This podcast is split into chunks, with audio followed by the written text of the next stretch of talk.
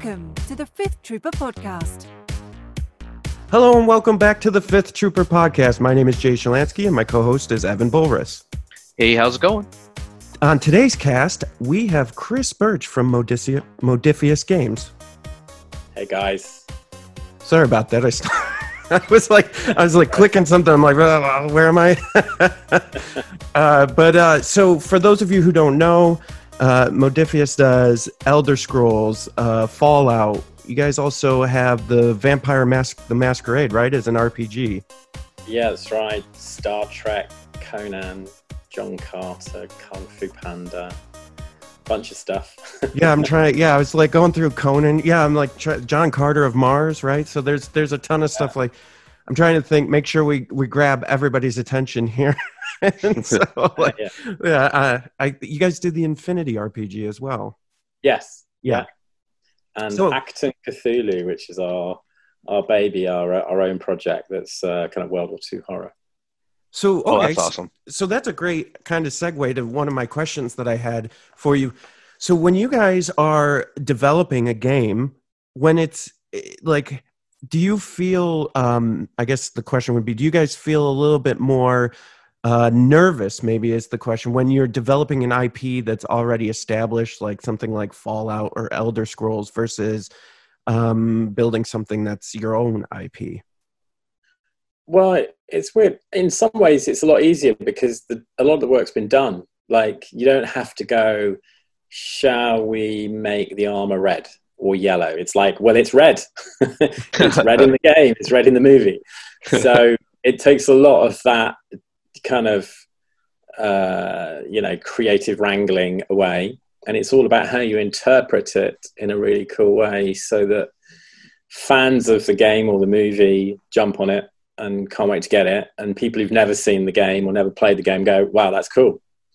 Um, for our own projects, there's a lot of work to go, shall we make it red or green? You know, what does red say? What does green Yeah. say? And maybe red will suck when it looks as a, you know, in the artwork. And, um, you know, there's a lot more creative wrangling and decision making. But then it's easier because I don't need to get anyone to approve it. I can just do it and um, get on with it so both both are work both are great like you know it's amazing to work on star trek it's amazing to work on elder scrolls you know you couldn't want to work on something bigger really you know something that so many people spend so much time playing it's not like oh yeah i saw that movie once like you know three years ago and uh, so basically your experience was like a couple of hours. Like most people who are elder scrolls fans you can geek out for hours like oh yeah and i did this thing and then i did that and oh and did you do that bit on the with the vampires? Yeah you know and you can we've all had that kind of shared experience. So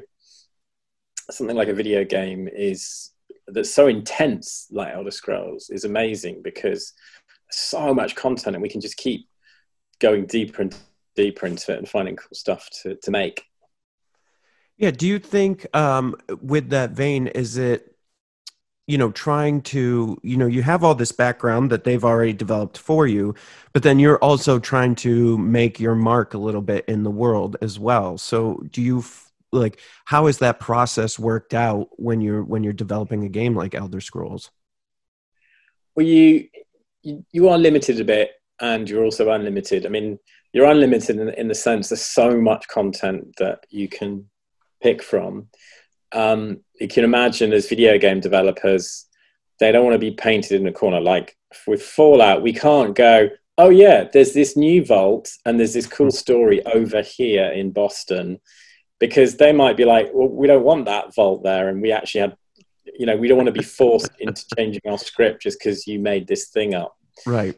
So you you have to be a bit um you have to abstract things. So it's like hey this story is about this ruin that could be anywhere in your wasteland uh, or it's a vault tech uh, you know ruin or something like that. You don't say where it is. So because you've got to give them space to to play their games. It, it's Yeah. funny because star trek is a bit different. They actually totally embrace you creating new stuff. So we created this area called the shackleton expanse that's now kind of part of the beta canon and is um, a whole area of space that is on the other side of the map and there's a whole cool campaign there about an alien race. So it's it's funny. Different companies embrace canon in a, in a different way. Mm. Um, so um, yeah, it's it's it's a weird one really. But but then Star Trek does have this like two levels of canon. You've got Beta, which is kind of any of the not the TV shows and films, and then you know Prime is um, anything that's in the current shows or previous shows and the movies. Um, and and that's that's hundred percent canon. You know, so you you've got room to to do uh, a lot more um, with a, you know with an entity like that. So yeah, and do you feel a pull to you know? Because I think a lot of us, the reason, like let's let's using Star Trek uh, as an example, you know, I think like a lot of the known characters that we know, or you know, the the known ships, that there's a pull to to want to be part of that story, right? Like I've I've seen, uh, you know, Picard do all this stuff. He was he was part you know part of the Borg. I, I want to go to that cube, or I want to you know I want to be on the Defiant and I want to fly that, or the Enterprise.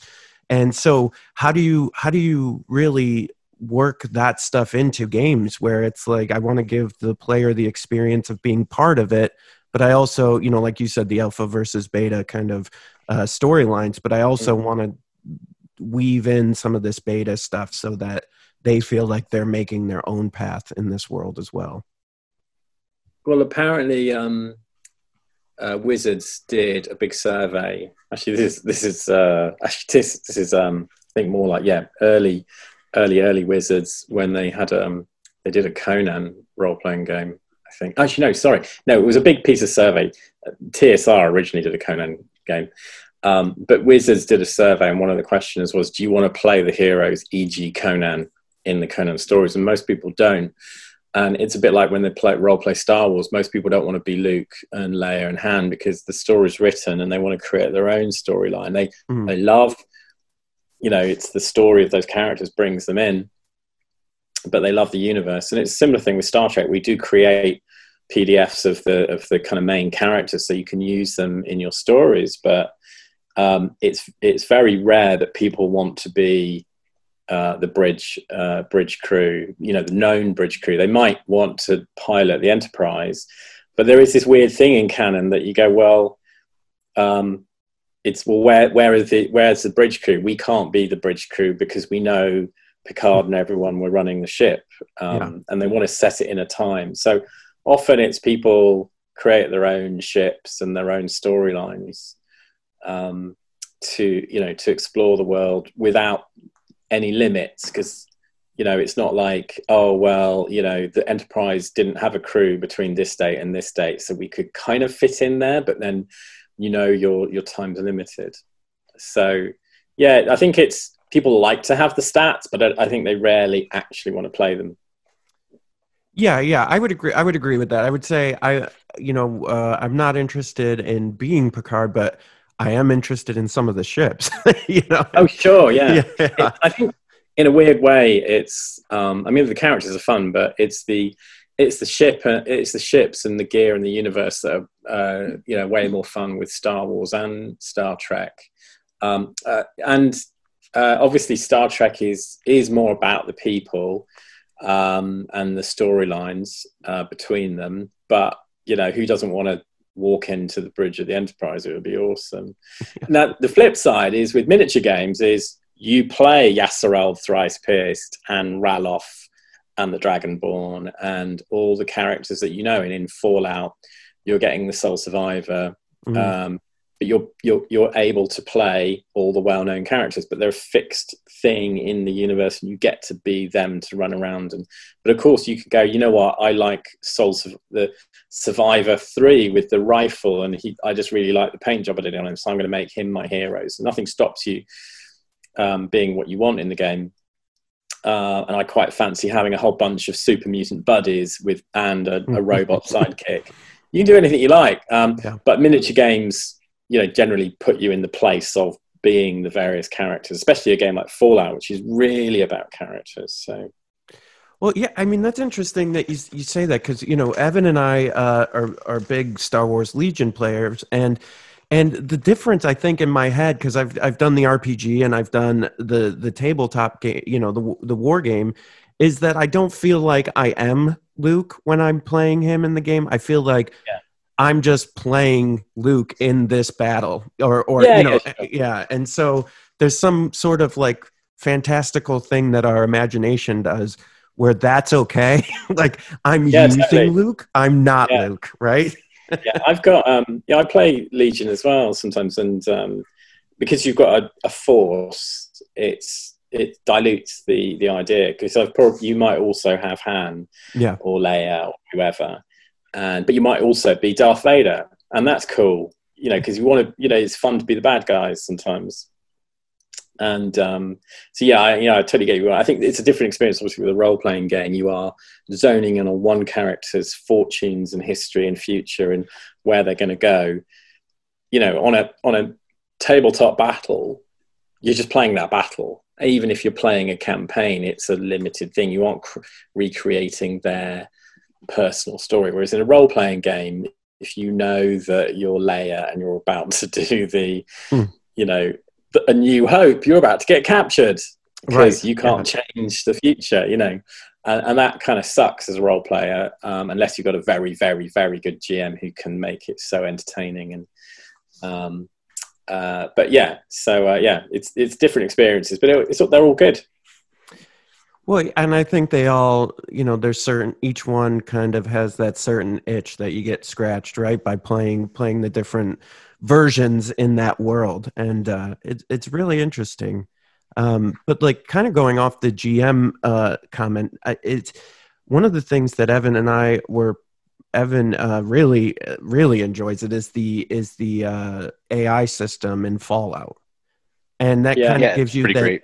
Yeah that gm feel right in the game so so when developing something like fallout and and developing an uh, you know i'm putting ai in quotes but an ai how, how much like what you, what's the process for that and the and the thoughts behind that Well, I always wanted a, a strong AI in the game. Um, I grew up as a solo war gamer. I started with um, as a young kid, well, kind of eight, nine year old, discovered D and D and started collecting people's cast off Citadel miniatures that were badly painted, and then um, gradually built up an army and would kind of play out my own. I wrote my own rules for big battles and uh, played out my own narrative storylines. Um, I kind of learned to play against myself and enjoy it, and, and I started to figure out like event cards and fun stuff.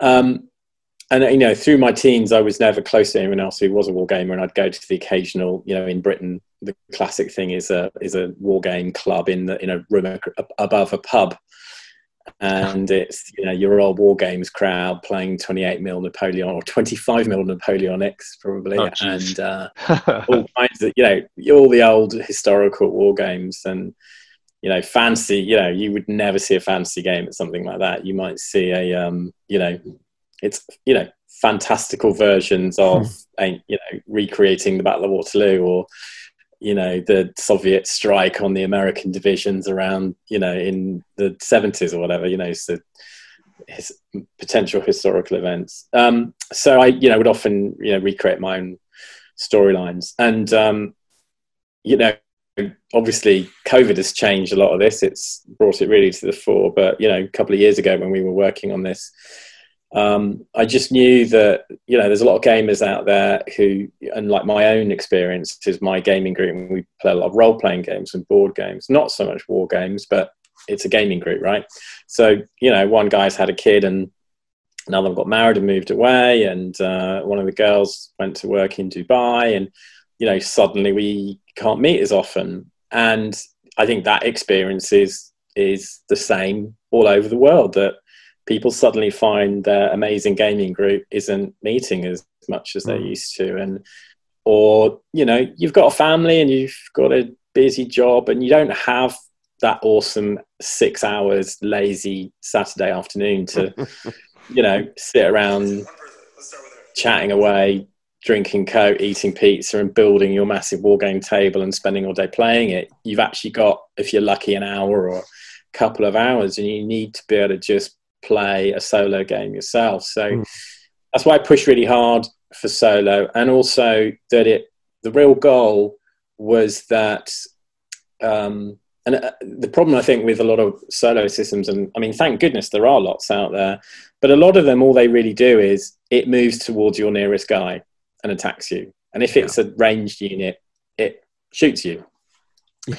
And um, board games, you know, like Descent and in, Imperial Assault and others have have really um, helped develop um, uh, miniatures based sort of AI ideas, and um, you know, we we really tried to create something that the golden rule, the golden idea was, I'm just trying to stop the AI completing the mission, and that's it. Mm. Wouldn't that be amazing? It's not about me doing the mission and the AI is just popping up and getting in the way. It's the AI is doing the mission, and I all I've got to do is stop it. And and and I think we kind of got it. It's not perfect, but it pretty much does it. It can blow your mind sometimes. It's really tough. It'll surprise you. I was playing a mission where the um, super mutants had to pick up this TV to watch the super mutant bowl. No, no doubt. And um, uh, you know, we're fighting over it, and you know, the big the big brute's coming for my power armor, and then and then one of the other guys, one of the other super mutants that's going to pick up the TV dies, and then this other brute turns around and forgets fighting me and just runs and picks up the TV and he's off the map before I even stop him. I'm like, what? so it yeah, it really can surprise you, and and our goal is to make an AI system that really challenges. Just like a, another player can be unpredictable and do mad stuff that you'd never yeah. never expect um, and beat you which at the end of the day that is you don't want you don't want to just win every time because that's boring. You want you want an ai to just keep thrashing you and you're like mm-hmm. oh man. Okay i've got to have to really think about what what forces i take now. I've got to really up my game. And um and, and part of how it does that is with the behavior system, which we're actually developing. There's more stuff coming. I'll talk about in a moment. But the every, every unit has its own AI card, which its own behavior. So, for those who don't know the game, um, but if you know Fallout, so a super mutant brute will act differently depending on how wounded it is, whereas a Brotherhood scribe, who's basically the IT department in the field, will act differently based on how many friends are nearby. And as he's losing friends, he's getting very, very cautious and covering himself. So um, it, may, means we can um, really um, give a lot of flavour to those, you know, those forces, and everything has an AI card. So it doesn't matter what you want to play in Fallout, everyone else can be your enemy, and and I think that's that's one of the real uh, beauties of the of the game system is that it's just so flexible. You can be. I just want to be Nora and Dogmeat and just explore the world and fight everyone and maybe make friends, or you can be a whole crew of of um, paladins and scribes and court and you know and um, uh, Brotherhood of Steel forces and and just kind of you know invade the wasteland. So it's there's so much options, which is great. Well, and it, it was interesting. So you know, Evan uh, put me here at our studio. He put me on a demo of the game. And you know we I we we've just kind of built like my my figures and what they had. And then uh he was kind of running the AI you know to kind of show me how the AI system worked. And I believe it was a mutant dog. Like it came up and started running at me and I had the survivor. And so I shot it and then it was like oh no. And it like it started to run away. And it just felt I was like oh man that feels so good. And then it kind of like it got far enough away where it decided that it was going to come back for for another another go at me from a different angle. And i was just like and it just felt like i was playing someone when really evan was just reading the ai card and just doing what it said. Yeah sure. I mean that's yeah that's a good thing. And i think also the other important thing is that there's the old joke that two people go and play a war game and one walks away happy is yeah. the, the beauty is that it also means you can play co-op and my big thing is i believe that I mean, you've seen how big co-op board games have been, and I think war games are the next area that are going to explode with that. Because, um, of course, you can play on your own, but you know, if, especially if we start talking about narrative and introducing storylines, we can do all kinds of stuff when we're playing co-op because suddenly we don't need the forces to be you know completely balanced mm. we you know we can do whatever we like because it's a shared now we're playing a shared story and we can work together to beat the game and that could be two of us or three of us or five of us you know um, you know in fallout or elder scrolls we could each have a hero and there could be five six of us playing or we could each be you know it could be three of us with a hero each and a few followers so there's a lot of flexibility and i love the idea of really exploring um, how you can make um, you know like organized play events are traditionally about a tournament. You bring a load of people together and they get stuff for winning. So you know my challenge to our team has been how do, how do we create an organized play event that's cooperative mm. that is about having and, and it's more fun than a tournament and it's more exciting for the store to run it and I love making difficult challenges. Although saying that, um, you know, organized play is kind of totally on hold at the moment until yeah. Uh, we figure out what's happening with the world. Well, and I think the bonus to that, like as I'm thinking about it, is there's only so many times like Evan and I, you know, we're close and he's he's over at least a couple times a week. Uh, you know, we just got reopened here in New York, upstate New York, so he can come he can come over now. But uh, you know, there's only so many times he can win or I can win in like a battle field game, you know, and just and and a war a war game, and then it's just like I I don't you know it's just this one of us gonna win, one of us gonna lose. Like okay, I get it. I don't want to play this game anymore. Mm. you know, I want to play something else, and I think the opportunity to do cooperative probably adds some longevity to the game in general because it's like okay so this time we're going to be on the same team next time we can you know we can go against each other and then maybe I'll do something by myself against the AI. You know, yeah. if you can't make it next week. Yeah, exactly. Yeah, we've also got we've got more stuff coming for solo mode, um, well, in co-op mode. So there's there's a um, Vault Builder uh, product that's coming through that's going to let you be able to build these really, kind of really cool random uh, vaults to explore on your own or uh, as a co-op thing. Uh, we're also um, expanding on the settlement mode, and also uh, there's a, um, a product coming that's massively expands the settlement part of the gameplay, where you actually now build your settlement, and, and so it's a real thing that can be attacked on the table, and um, you can also kind of level up or kind of grow your characters, your your your crew.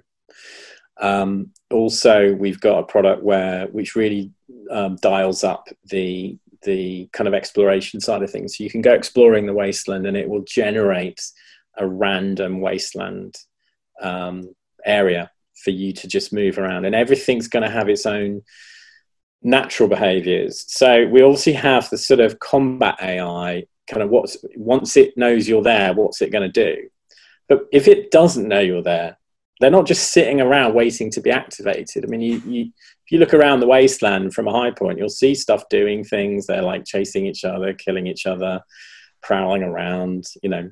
Um, and so we've got this new these new um, behavior cards that you can enter this random area, and there might be a rad scorpion um, kind of hunting. There might be um, a Brotherhood of Steel, couple of dudes um, fighting a Deathclaw. There might be super mutants running away from something, and they're all doing their thing, and they all trigger off each other. And you can just sit back and watch it if you want. It's quite hilarious. Or you kind of like sneak around and hope they don't notice you whilst they're uh, they're doing their thing. So that's really it, awesome. Yeah, it's going to be really good because again, it really dials up that. I love the I want to build a vault and just go in there and see what happens. And I want to, and it's completely random. And I also want to um, just go out there in the wasteland, just find because that's the great thing about both Fallout and Elder Scrolls is you can just go, I'm going that way, and you'll bump into something happening. You'll stumble across an NPC on the road. you'll find people attacking some bandits attacking someone. That's the awesome thing about it. Just stuff happens. It's it's a living world. That, um, and so you know we're, we're trying to create these little modules that uh, depending on what what you love about the game, you can get more of that out of it. That's that's really great. Um, so when when you're developing games, is there any is there ever a point where as a team that like you know because from a from a like a, a creator standpoint right there's always this nagging thing in the back of your head that oh is everyone gonna gonna think this is the same thing i think it is and so when you guys are developing do you ever have that like moment where you're like i don't i don't know i don't think this is is everybody going to appreciate what we've done here you do um, you do do a certain a bit of research and it's a bit of gut feeling as a gamer yourself. I mean, I also generally don't work on stuff I don't love because I know I'm going to end up doing something on it on Saturday night because you have to. And Mhm. um, so you, it's always good to be passionate about the stuff, especially when you're talking about it. Um, you know, you, you don't always get everything 100% right, um, but you've got to go with your what you feel is a good game. And, you know, of course, you play test. And if people are saying this sucks, it's not fun, then you change it. You know, Right. you don't just go, I don't care, I'm sticking this game out because I think it's good. Um, so we have a process products go through to be developed. So, you know, it gets analyzed and debated and, um, and you know we we do research and look at other similar products. You know what what would it match up to? Do we think there's a market for it? How many how many do we think we're going to sell? Will we make enough money to pay for the staff who are going to work on it? You know it's you can't make games for free. It's got to pay people's wages. So you know will we make enough to pay all the people who are going to have to work on this to do a really good job? So there's a lot of things you have to look at. Um, you know, as a bigger company, it's it's not like, you know, if you're a dude in your bedroom and you, you've got a day job and you can just kind of do whatever you like. It doesn't matter if you don't make any money. We're, you know, we're long past those days. If I go, I want to do this big license, it's going to cost us a load of money. And if we get it horribly wrong, people, you know, we might not be able to keep people employed. So it's much more important we, you know, we get it right. So, so far, we pretty much got it right. Now, could we have done a, a different job, a better job? Probably. Um, but you know, I don't have any regrets. You know, if you have fun and you make a game that lots of people like, if we'd done something different and another five thousand people would have loved it even more, of course that would have been brilliant because you would have sold a lot more, a lot more miniatures or a lot more boxes. Um, but you just get on and you know you do as good a job as you can. Yeah.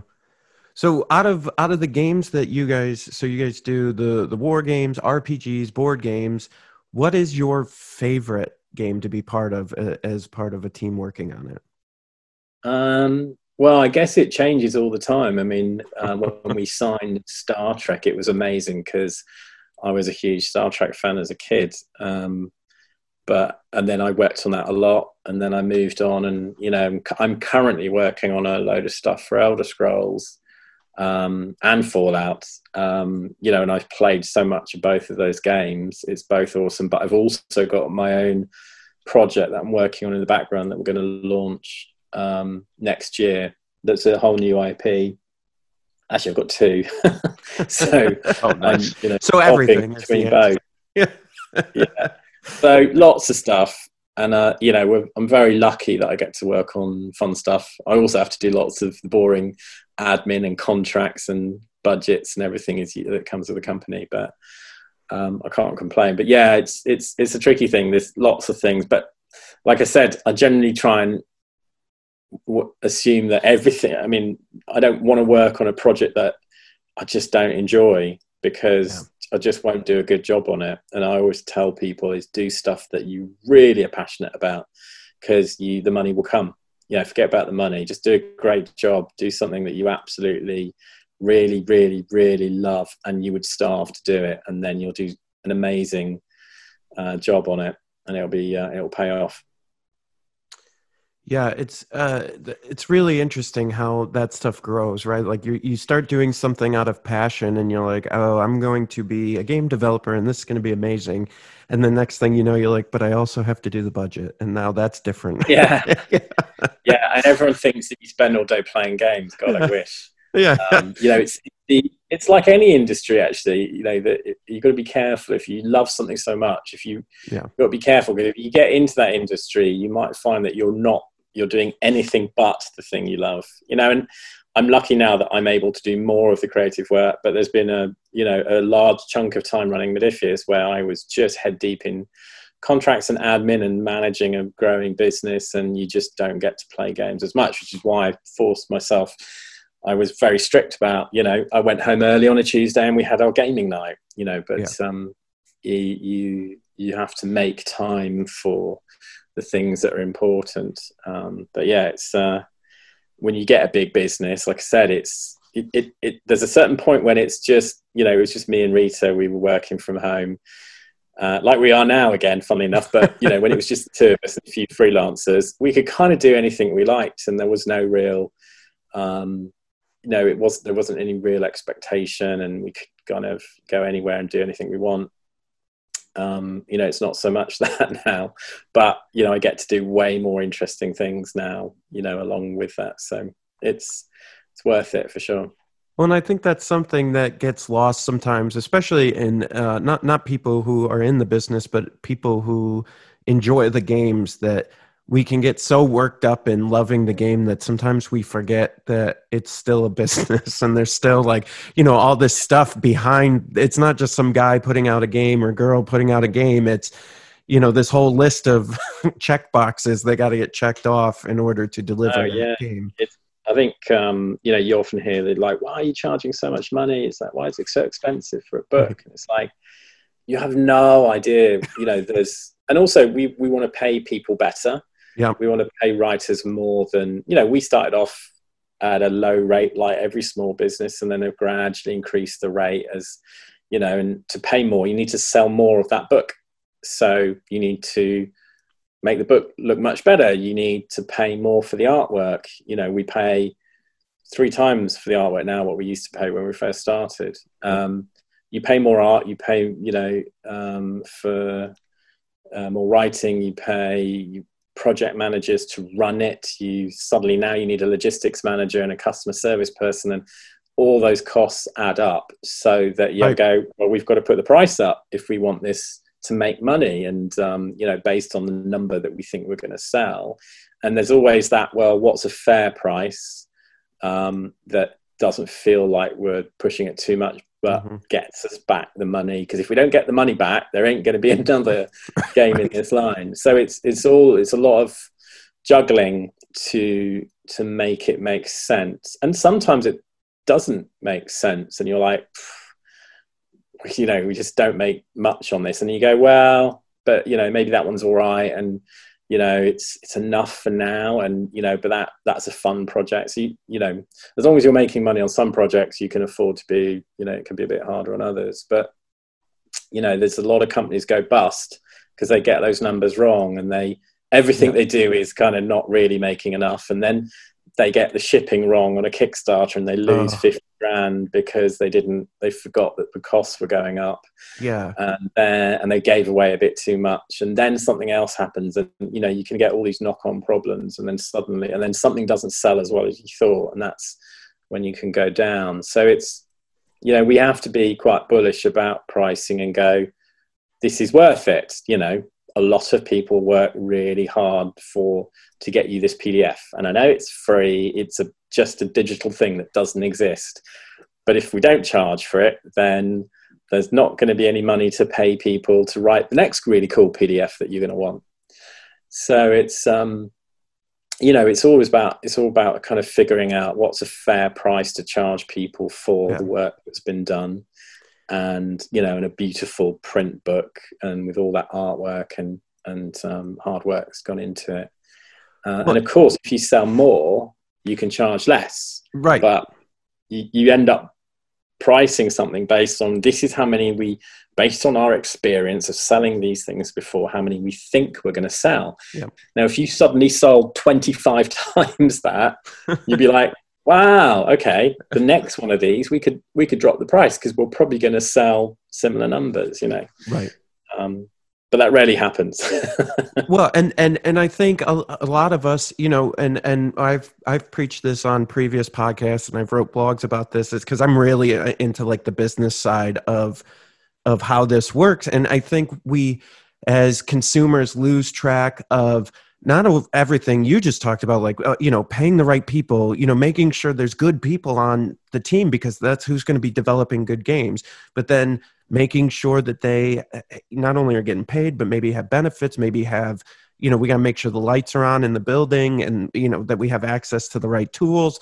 But then there's also a number of other businesses that are also reliant on your game selling like the distributor and then the retailer. And, yeah. and so it's just this long list. Yeah yeah. I think also you know just give you an idea that the average publisher let's say for a $10 product an average publisher will be you know if they'll be netting somewhere between three and four dollars from yeah. distri- distributors and then they've got to pay all the overheads of the company, the cost of the, the making the physical product itself.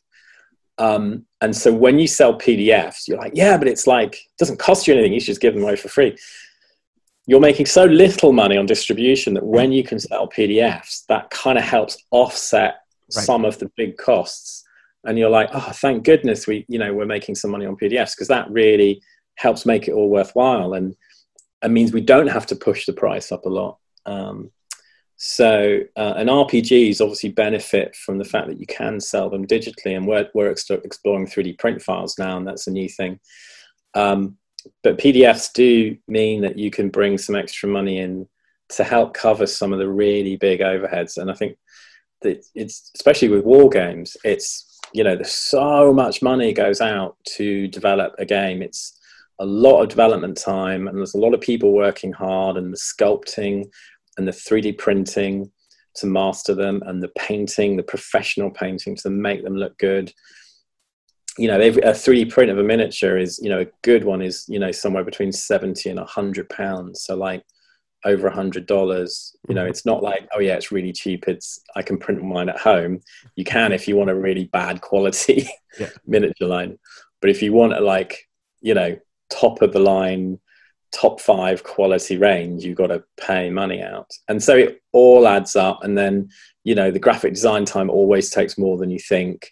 Yep. And the playtesting takes more than you think. And then someone's got to manage that and their salaries add up. And then the office space, um, you know, it's all, um, it's crazy how much, yeah, right. How much it takes. All most of us think about is just the game right? Well we got the game. I i'm thinking about my personal income and can i afford this game? I wish it was cheaper. And just like all the line items that went into that game can be is overwhelming for the company making the game let alone if you at home are thinking yeah. about yeah and i i actually come from you know my background is doing club nights in london um, i was doing big rave clubs or edm electronic dance music nights, as they're called now, in the 90s. And I come from a culture of, you know, um, the new club culture is about, you know, members clubs, and, you know, you pay a lot of money to book a table, and it's, um, you know, it's very elitist. And I come from the kind of rave culture of, you know, we we charged a very very fair amount to get into the club and it was like 3000 people dancing to big techno DJs, and it wasn't about you know uh, making as much money. We wanted a great atmosphere and and nice people, and you know it was all kinds of people would come to the clubs, and we were really good to every. You know, I used to do the door, and I'd be on. You know, every single person that came in the door, I wanted to make sure they had a great time. I'd, I'd go out, sometimes we'd buy Star Trek outfits and we'd go out and go, who can tell me, and there'd be like a queue of 2,000 people outside. I'd say, who can tell me the name of five people from the Bridge of the Enterprise? And they would be like, oh, I know. And then some guy and his girlfriend would get it right. And I'd go, right, you're going in free tonight. You go to the front of the queue.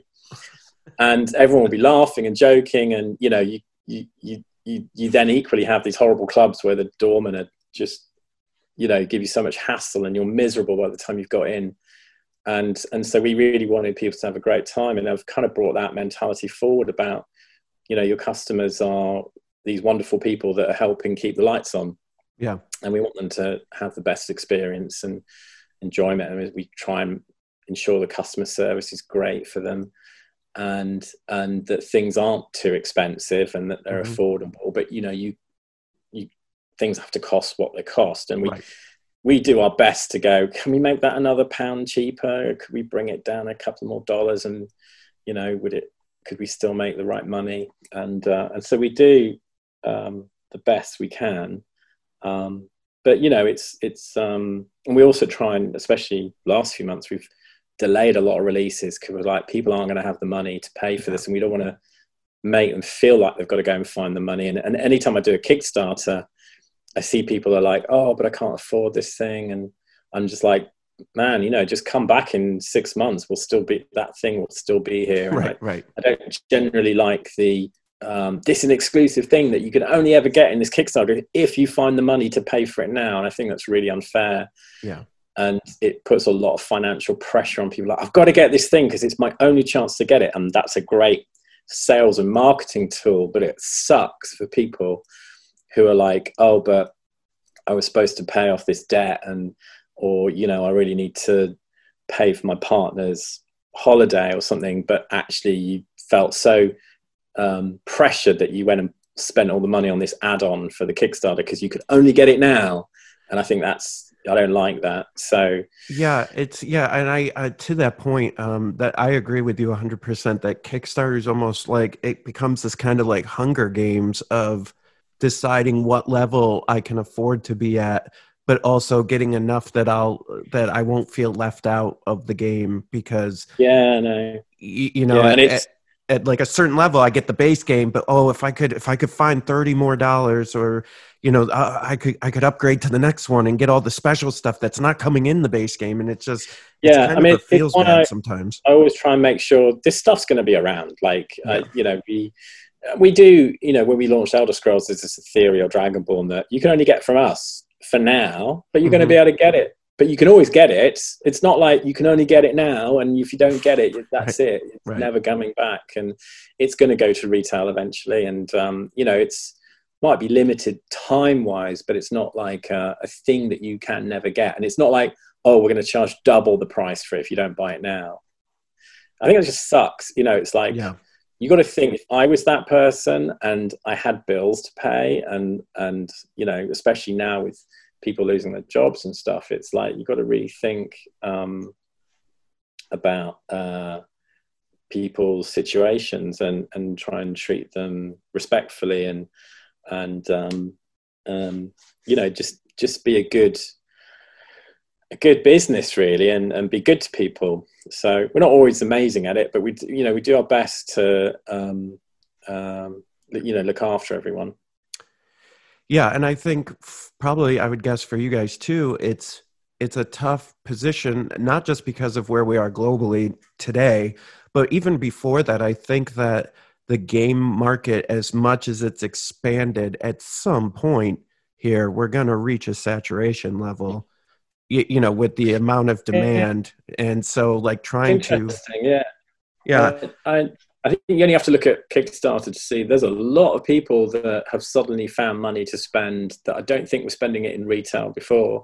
Yeah. Just because Kickstarter's let people make some really, really cool things. And there's both new people joining. I mean, I remember Kickstarter people saying that, you know, I think they had about, I think it was near on a million people who were um, you know, buying into tabletop stuff. And um, it's definitely reaching a, a bigger audience and also people are spending a lot of money they're finding more money because there's just so many cool things um, the, you know the problem we've had in retail which has somewhat been solved by covid is that everyone was saying a year ago there's just too many good games out and it, it's not like the um, there was the uh, D20 uh, collapse when mm. uh, I think it was um, D&D 3.5 edition and they made the um, the open yep. um, uh, OSR, uh, and everyone could ba- basically everyone was making D20 supplements, and they were just they became trash, and there was just too much, and then loads of people, you know, loads of companies went bankrupt because they thought they were going to sell thousands of these books, and they didn't. And now we've got this, you know, Kickstarter-driven torrent of amazing games and they're all pretty good.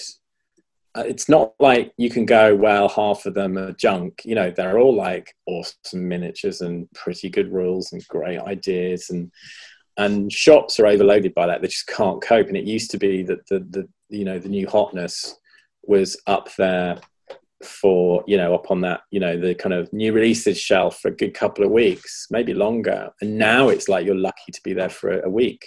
Yep. And um and everyone in the industry was going well it's not like we can you know i'm going to go oh it's okay guys. I'm going to release 20% left games this year. I'll contribute to that. Yeah. no one was saying that. And it and yet everyone knew that something had to change. And it's bizarrely, COVID has done that. It's like slammed the hand down, and suddenly everyone's gone, Whoa, okay, I'm going to slow down releases because yep. there's just too much. Now, there is a huge demand in distribution and retail for, for new products. Um, because everyone's like getting going and there's been demand. But um, you know, we've slowed our releases down because I'm conscious that there's a lot of people who don't. Whilst they've been locked down in, in Europe, we've fared better you know, we people have been getting their furlough money from the government, mm-hmm. um, and I think it's a bit different. And I know there's you know huge unemployment in the US, so you know we've just took a decision because we furloughed a lot of people and we slowed down our releases, so we're yeah. you know more behind. But we're like, it's okay. Let's just slow the pace down. You know, we can. You know, Elder Scrolls, for example, is a good idea. You know, stores are still not open in some places and they've been open for a few weeks in other places. So the next releases for Elder Scrolls aren't until late August. So we thought, well, let's just, just give everyone a couple of months to catch up and then stuff will start to come out and we've you know slowed it down and we've done the same thing with fallout just stretch, stretch things out a bit and um, you know given people a bit of space so um, i wonder yeah, too if the paradigm is going to shift a little bit here because of what we've experienced over the past four or five months where um, i still feel like like for instance you know we we opened an online retail store where we you know we're selling elder scrolls and we're selling other stuff. Bb i found that we uh the need for online sales started to increase and a lot of like local stores aren't able to fill that kind of need right? And so yeah it's starting to it. yeah it's starting to shift a little bit. So my question is going to be my question is really how is the retail brick and mortar going to adapt? Um, because i don't know that um, the game store the comic store has had to really adapt that much because they had this kind of base of people who were coming in and always buying things from them and so, how do they mm-hmm. adapt to meet this new need of the community where, you know, Joe over here could, he can go, okay, I could drive down to the store and put on my mask and do all this stuff to get there. Um, or I can just go to this website, you know, Modiphius website, or I can go to, you know, the Fifth Trooper website and I can just buy it from there and it'll be here in a couple days.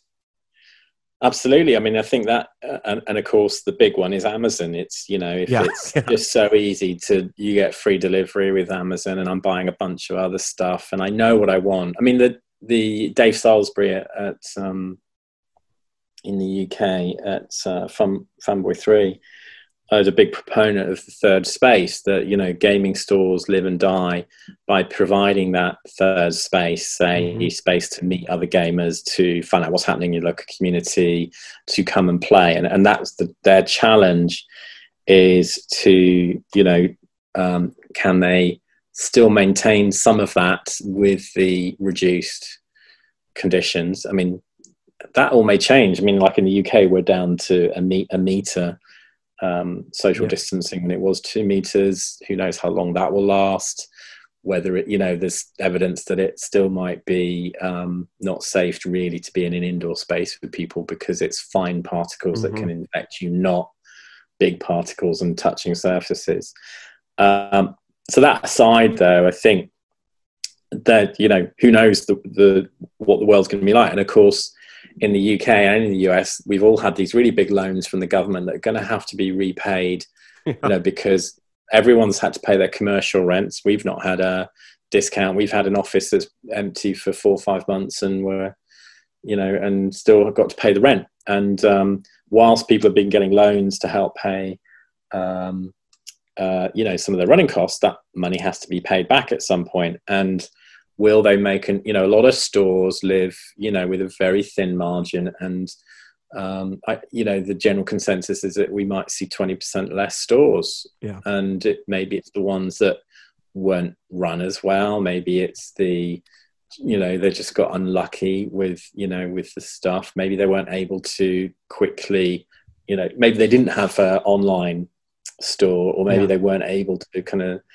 turn around quickly enough or they didn't get the support of their local community i mean we, we've said to people who pre-ordered with stores please please keep your pre-order with your store even if they're not open yet do Mm. support them i know it's a pain in the ass Mm. and i know you really want your game but you know for the sake of a month just Yeah. hang in there and, and, and support them and um, you know it could it could be all the difference between keeping them going So, and maybe this is this is the capitalist in me a little bit, but uh, part of me says I think that there was inherently here in the U.S. Okay, so I don't I don't know how it is over there, um, but like here in the U.S., I think there is inherently a, a- problem with our local game stores as far as diversification, and I feel like that um, you know, it's very hit or miss whether or not you'll have a play area or how big the play area. It, are they welcoming and opening? And I think that, the, and this goes back to the capitalist in me, that this is going to force stores to diversify and to start thinking outside of the box to deliver a customer you know service that maybe what a level of customer service that wasn't there before that they're going to Mm. now be required to do because they need to pull in customers again. And so, yeah and I, I do, and I, I think there's some really good stores that are pro- we're probably going to lose that we shouldn't lose just because of circumstances. But I do think this is going to force the industry and the, at the retail level to adjust to to diversify so that they're bringing a better experience. Yeah, absolutely. I mean, I think everyone's got to re. I mean, even we've reconsidered how we do business, and we brought forward a lot of digital products. We, um, you know, went much heavier into 3D print files, and we're exploring because we know that um, that you know suddenly people have got massively into 3D printing over lockdown, and that and things are changing, and you cannot ignore it. And biz- business as a whole is going to change a lot over the next six months. No one everyone's everyone's staring into crystal balls. No one knows where it's going to go.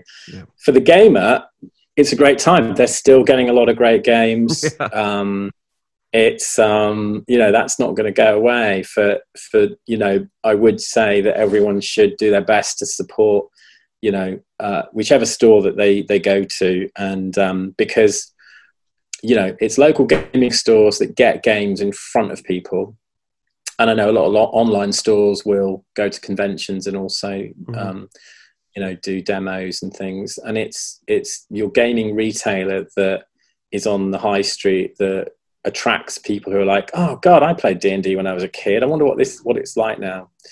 And you know that's it's really important. So, but I, they are going to have to adjust and have online sales and have a curbside service and you know find out how they can service their commu- community better through a great facebook page that connects Mhm. gamers and stuff. So it's um yeah it's gonna it's gonna be a challenge. It's a good opportunity to really do do what we do better.